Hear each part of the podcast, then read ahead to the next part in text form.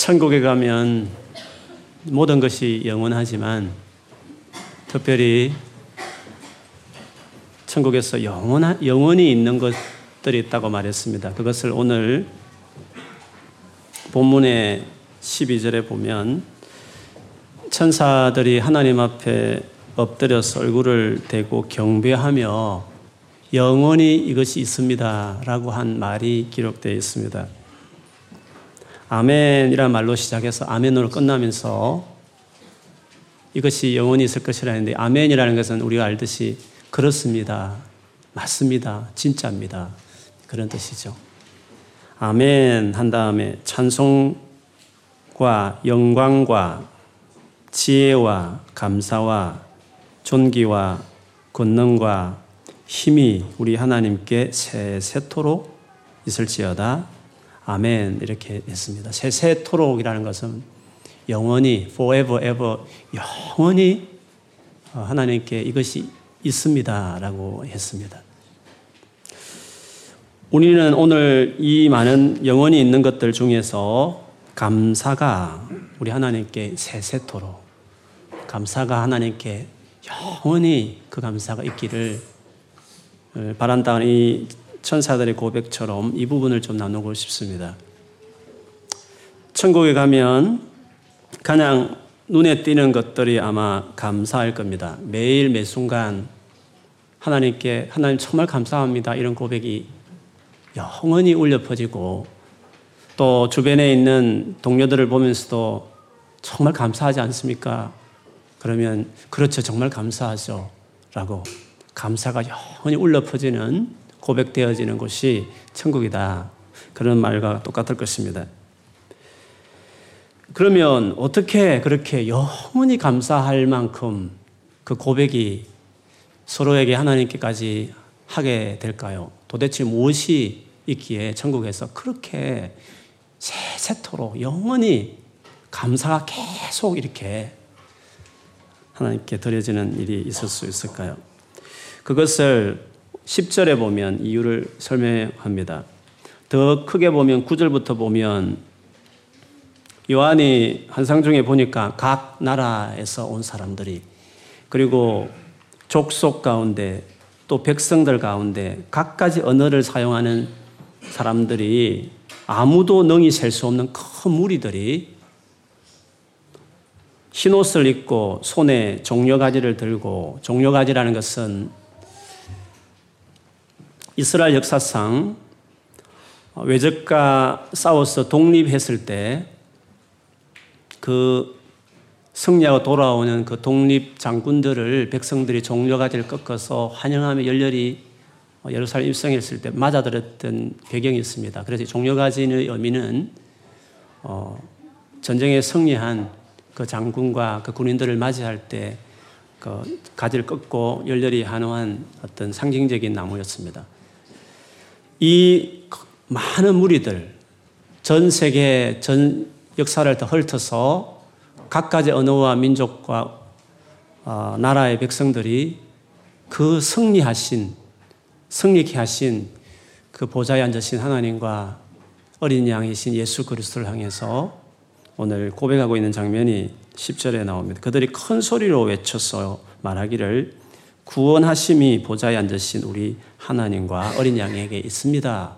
크게 소리 외치면서 그렇게 그 무리들이 고백했다는 것입니다.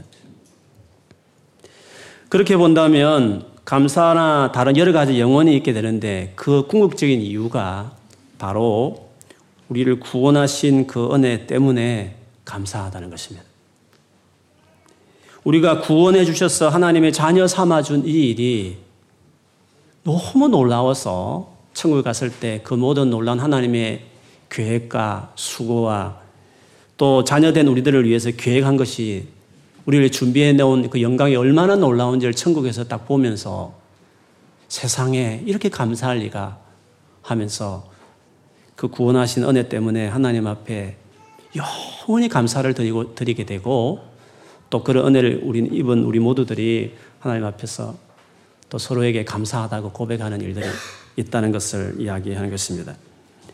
그래서 여러분, 우리 그리스도인들이 오늘 감사를 고백하는 특별 추수감사주의를 맞았지만 우리 궁극적으로 감사할 수밖에 없고 감사하게 되는 이유는 내가 뭔가 좋은 환경이 어, 이루어졌기 때문에도 아니고 내가 혹은 잘 되어서 즉 나에게서부터 뭔가 감사할 이유가 있어서 그래서 하나님 앞에 감사하는 것이 아니라 우리를 하나님께서 자기 아들을 십자가에 죽어 희생시켜서 당신의 자녀로 삼았다는 예수님의 그 반열에 삼위일체 안에 가입시키는 피조, 피조물에 지나지 않는 우리를 하나님의 그 삼위일체 안에 쑥 집어넣어서 단순한 피조물이 아니라 자식이라고 자녀라 할 만한 예수님에게 불려지는 그 위치 칭호를 예수님 같은 그 영광을 감히 지어진 것들 중에 우리 인간에게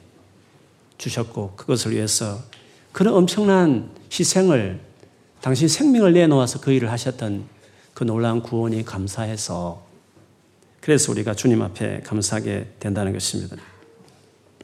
그렇기 때문에 우리가 하는 감사는 좋은 일이 있어서 그래서 그것 때문에 감사하는 것보다 더 넘어서고 혹은 좋지 못한 일들이 있기 때문에 우리가 감사를 하지 않게 되는 그런 식이 아니라 우리가 하나님께 받은 이것이 구원이 얼마나 놀라운지를 알면 알수록 좋은 일이 있어서 하는 그 감사들은 비스켓 먹을 때 떨어지는 부스리 같은 은혜에 지나지 않는 거죠. 그리고 아무리 어려운 일이 있어도 그건 부스러기 같은 것들의 어떤 어려움들이기 때문에 여전히 어려운 가운데서도 내가 남들과 비교해서 변변치 못하는 그런 여러 가지 어떤 결과를 살다 보면 겪을 때에도 배남없이 내 안에 감사가 이렇게 있는 것입니다. 그래서 대사령전서 5장 16절, 17절에 보면 항상 기뻐하라, 쉬지 말고 기도하라, 범사에 감사하라. 이것이 그리스도 예수 안에서 너희를 향하신 하나님의 뜻이니라고 했습니다. 범사에 감사하라 이 의미는 어떠한 모든 상황 가운데서도 감사하라. 그런 의미입니다. 어떻게 모든 상황 가운데서도 감사할 수 있을까요? 그리스도 예수 안에 있는 너희이기 때문에 그리스도 예수 안에 구원을 받은 너희이기 때문에 너희를 향하여 할 수 있는 말이 있다면 너희는 영원히 감사할 사람일 뿐만 아니라 이 땅에 살면서도 모든 상황에 어떤 상황 가운데서도 감사 하라고 명령할 만큼 그런 은혜를 입었다는 것을 그렇게 이야기하는 것입니다. 너희를 향한 하나님의 뜻이다. 내가 그걸 원한다 라고 말했습니다. 내가 너를 위해서 내 아들을 희생시켰기 때문에 나는 너에게 감사를 기대한다. 특별히 네가 그렇게 힘들고 어려웠을 때, 네 자신이 한심스러워서 정말 내 가치가 추락하는 같이 보여질 그때에도 나는 그때도 네 입술에서 감사를 듣고 싶다. 나는 그렇게 할 자격이 있다. 나는 너에게 그거를 명령할 만큼 나는 너를 위해서 희생했다. 범사에 감사해라. 그리스도 안에 있지 않으면 이해는 되지만 그리스도 안에 있게 된 그 놀라운 구원을 입은 사람인 너희에게 나는 감사를 명령한다. 나는 충분히 감사를 받을 자격이 있고 나는 원한다. 뜻이다. 너희를 향한 그리스도 안에 있는 모든 자들 향한 내 뜻이다. 라고 주께서 말씀하셨습니다. 그러므로 우리가 한 해를 돌아보며 감사할 일도 있고 혹은 한 해 동안 제일 힘든 일도 있겠지만 그럼에도 불구하고 오늘 이 자리에서 우리가 감사할 수 있는 이유는 바로 이것 때문이라고 할 수 있는 것입니다. 정말 감사할 만큼 좋은 일이 생겨도 구원에 비하면 떨어지는 부수리가 같고 아니 한 해 동안 돌아가면 진짜 어렵고 힘들어도 큰 것을 비스게 흘렸기 때문에 부스러기 좀 안 채워져도 누가 그냥 가져가더라도 그래도 여전히 감사는 변함없는 것. 그거에 우리라는 것입니다. 그래서 범사의 모든 상황 가운데서도 감사하라. 주님이 이렇게 말씀하셨고, 이런 것들이 이해된다는 것은, 이것이 동의된다는 것은 구원이 얼마나 놀라운지를 알게 될 때 이게 당연하게 받아들여지게 되는 거죠. 반면에 만일에 매일 혹은 말씀 그대로 어떠한 상황 가운데서도 감사를 하지 못하고 있다면 가장 큰 이유가 뭘까요? 내가 처한 환경이 어려워서 그럴까요? 물론 그럴 수 있습니다. 아니면 저도 말씀드린 것처럼 내가 정말 이렇게 한심스럽나? 남들과 비교했을 때 이렇게 못난 사람인가? 그래서 감사하지 않을 수도 있을 것입니다. 그러나 우리 그리스도인들은 우리가 감사할 수 없는 것은 감사가 안 되는 이유는 십자가가 하나님 아들이 죽어서 주신 구원이라는 그 구원이 이론인 겁니다. 내가 예수를 안 믿고 있었다는 증명이 나, 온 겁니다. 믿어도 그 예수 그리스도에 대해서 깊이 알지 못하다는 그 우리의 정체가 드러난 겁니다. 이론으로만 생각해도 이건 놀라운 일인데 환경이 좀 어렵다고 감사가 안 되고 내가 잘 나가다가 내가 뒤쳐졌다 해서 여러 가지로 부족한 일들이 나타났다 해서 감사를 잃어버린다는 것은 삶이 송두리째 이렇게 요동을 친다는 것은 내가 예수를 안 믿었구나. 구원이 그냥 지식이었구나. 익숙했을 뿐이지 진짜 내 인격에 세틀이 안 돼 있었구나. 내가 진짜 구원을 받았나? 내가 진짜 예수의 생명이 있는 거듭난 사람인가? 아니면 교회에서 열심히 봉사했고 다 믿음이 좋다고 말하니까 믿음 있는 줄 알았는데 내가 진짜 믿음이 없는 사람이구나. 그것을 그때 우리가 보게 되는 겁니다. 진짜 예수를 믿는 사람들은 진짜 그럴까? 진짜 어려움이고 힘들어서도 감사할 수 있을까? 한다면 그 사람들은 어려움을 만났을 때 도대체 어떤 태도를 가지기에 어떤 생각을 하기에 여전히 감사를 잃지 않고 살아갈 수 있을까? 예수를 진짜 믿고 구원에 대해서 중심에 딱 세트를 된 사람들, 어려움을 만났을 때 이런 식의 생각을 합니다. 로마서 8장에 보면 그 고난의 많은 이야기들을 하고 있는 그 마지막 부분이 나오잖아요. 그 상황에서 그들이 그 가운데서도 감사를 잃지 않게 되는 것은 이런 식의 사고죠. 로마서 8장 32절의 말씀대로 자기 아들을 하나밖에 없는 자기 아들을 아끼지 않고 아까워하지 않고 우리를 위해서 내어 주신 이가 그 아들과 함께 무엇을 아까워 하시겠느냐? 라는 자기 그 말씀을 그 당연한 논리를 자기 안에 자기 안에 어, 이야기하는 거죠. 하나님의 아들까지 아끼지 않았는데 돈 그 몇십억? 온 우주를 만드신 하나님의 아들을 희생시켰는데 좀 직장 좀 안 풀리는 거? 하나님께서 그 사랑하는 죄 없는 그 아들 예수를 온일로 만들고 70몇 억을 앞으로도 만들 수 있는 그 아들을 그 모욕과 주, 고통을 당하면서 나를 위해 희생시켰는데 뭐 좀 결혼이 좀 안 되고 뭔가 내가 원하는 계획이 안 이루어졌어? 감사 안 해? 도대체 그 아들은 우리에게 누구냐는 겁니다. 그 죽음은 도대체 나에게 무엇이었느냐 하는 것이죠. 그 구원이 진짜 나의 것이었다고 한다면 그 구원을 받아들이지 못한 사람과 맹백하게 다른 점은 진짜 어려운 상황, 힘든 상황, 이 세상의 것이 전부라고 생각하는, 직장이 전부라고 생각하는, 자기 가정이 전부라고 생각하는, 자기 진로의 계획이 이루어진 게 전부라고 생각하는 그런 사람들이야 당연히 되고 안 되고 따라 흔들리지만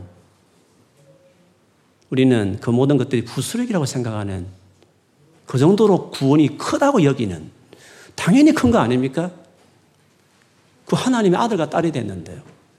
그분이 자기 아들을 희생시켜서 주신 구원인데요. 그 말 그대로라고, 그 사실 그대로가 나의 것이 됐다고 한다면, 그 가진 사람이 그걸 가지지 못한 사람과 가장 다른 점은, 가장 다르게 나타나는 상황은, 진짜 어려운 환경에 처했을 때, 네 자신이 추락하는 것이 보여질 그때에도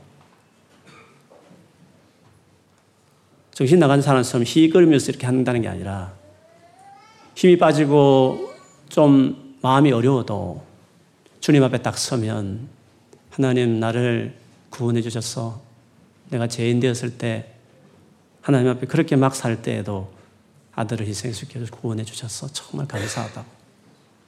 그한 가지가 또 나를 중심을 딱 잡게 하는. 그래서 모든 상황에서 감사하는. 그게 크리스찬들이 세상 사람들과 다른 가장 큰 차이 나는 삶이다. 말할 수 있습니다. 그리고 믿음이라는 것이 이론이 아니라 그 예수가 살아나셨고 그 예수와 사귀고 있는 그와 그분과 날마다 만나고 돼야 하는 것이 우리의 신앙의 중심이니까 그분이 날마다 그 능력과 새 마음을 주셔서 조금 인간적으로 힘들지만 다시 마음을 딱 자잡고 요동하지 않는 그런 일이 가능한 것이죠. 그것을 빌리포서 4장 11절에서 13절에 보면 바울이 그런 말을 내가 궁핍해서 막 이렇게 말하는 거 아니다 하시면서 어떠한 형편이든지 어떠한 상황이든지 나는 자족. 괜찮다. 만족스럽다. 자족. 감사하다. 하기를 배웠노니. 그래서 나는 비천 아주 세상적으로 밑바닥 같은 남들 보기에 훨씬 천대받는 어떤 신분, 남들은 잘 올라갔는데 내 친구들은 올라. 나는 아직도 직업 없고 해서 파트타임으로 비천한 모습으로 사는 것처럼 보여져도 거기에도 처할 줄 알고 괜찮다. 좀 힘들긴 하지만 딱 비교될 때는 그 마음이 좀 어렵지만 아 괜찮다. 감사하다. 주에는 예수 안 믿지 않냐? 나는 감사하다. 풍부에 잘 줄도 알고 많은 것을 얻어도 그것 때문에 뭐 우쭐거리진 않고 모든 일, 곧 배의 부름과 배의 고픔과 풍부와 궁핍에도 처할 줄 아는 일체의 비결을 배웠노라. 어떻게 가능할까요? 내게 능력 주시는 자 안에서 내가 모든 것을, 이 모든 이런 태도를 내가 감당할 수 있고 보여줄 수 있게 되었다. 그렇게 말했습니다. 그리스도의 능력은 I can do it. 내가 목표를 이루었다. 다 할 수 있어. 이런 긍정적인 사고방식을 말하는 것이 아니라 이 빌립보서 이 내게 능력 줄세 내가 모든 걸 할 수 있다. 이 구절은 그런 게 아니라 비천과 궁핍의 상황 가운데서도 감사해내는 이게 능력이죠.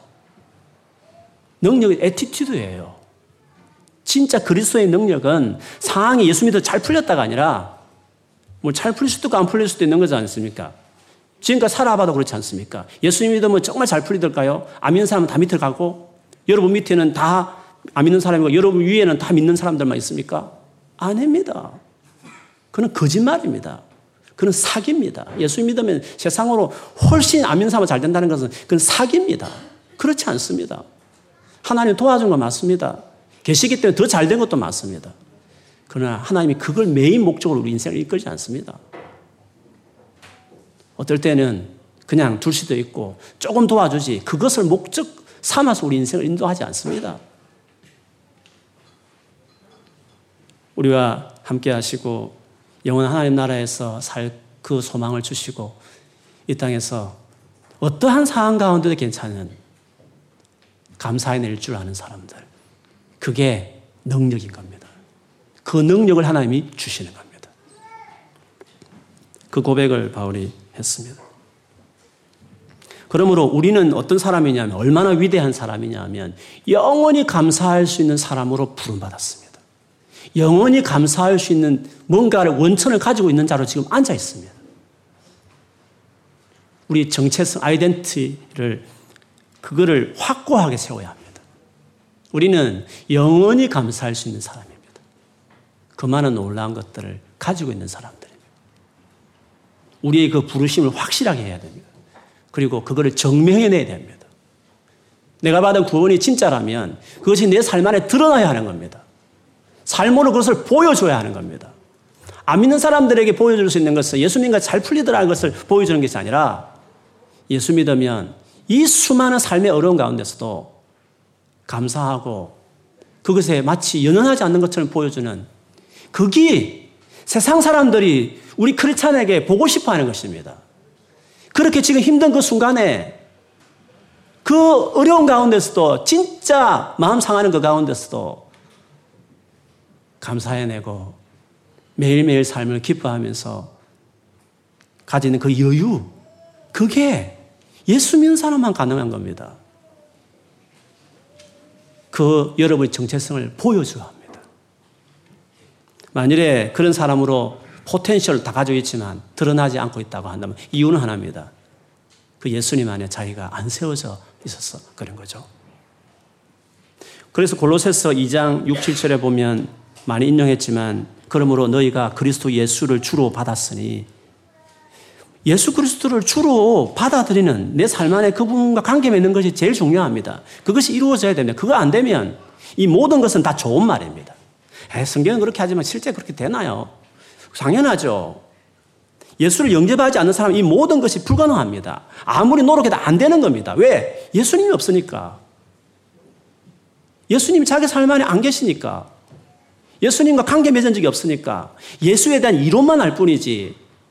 예수님과 매일매일 관계 맺는 삶이 전혀 없으니까. 그분과 대화하는 것도 없고, 그분 인도받는 것도 없고, 그런 것이 전혀 없으니까. 그런데도 그렇게 예수를 영접한 사람이 살아낼 수 있는 삶을 아무리 이야기해도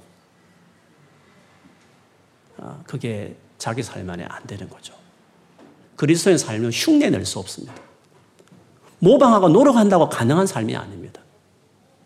예수님이 들어와야 그분과 관계 맺어야 비로소 가능한 것입니다. 기독교는 도 닦는 거 아닙니다. 혼자 열심히 노력해서 뭔가 만들어내는 어떤 삶이 아닙니다. 그리스도 예수를 주로 받았으니 이것이 반드시 이루어져야 되는 거죠. 아직도 예수님을 영접하지 않는 분도 있을 겁니다. 정말 알고 싶어서 오시는 분도 많이 있을 것입니다. 잘 하셨습니다. 계속 오셔서 그거를 반드시 여러분 얻으셔야 됩니다. 반드시 그게 있을 것입니다. 예수 그리스도 예수를 받았으니 그 다음에 바울이 계속 말했어요. 그 안에서 행하되 그 안에 뿌리를 박으며 예수님 안에 뿌리를 확 내리듯이 예수님 안에 더 내려가는 그리고 세움을 받아 막 건축하듯이 집을 짓듯이 주님 안에 막 세워지는 일이 있어야 되는 것입니다. 교훈을 받은 대로 교훈을 받은 대로 너희가 배운 대로 배워야 된다는 건데 뭘 배웠을까요?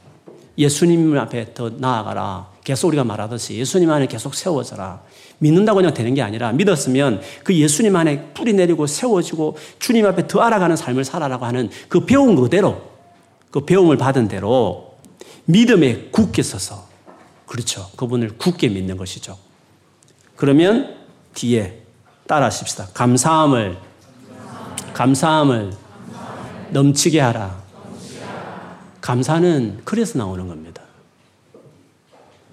마인드 컨트롤 한다고 감사가 되는 게 아니라 좋은 일 생길 게 좋은 일, 아, 세상 앞으로 좋은 일 그렇게 세뇌한다고 감사가 되는 게 아닙니다. 세뇌로 통하는 상황이 있을지 모르죠. 그냥 세뇌로 안 되는 자기 컨트롤에서 안 되는 진짜 어려운 상황이 있습니다.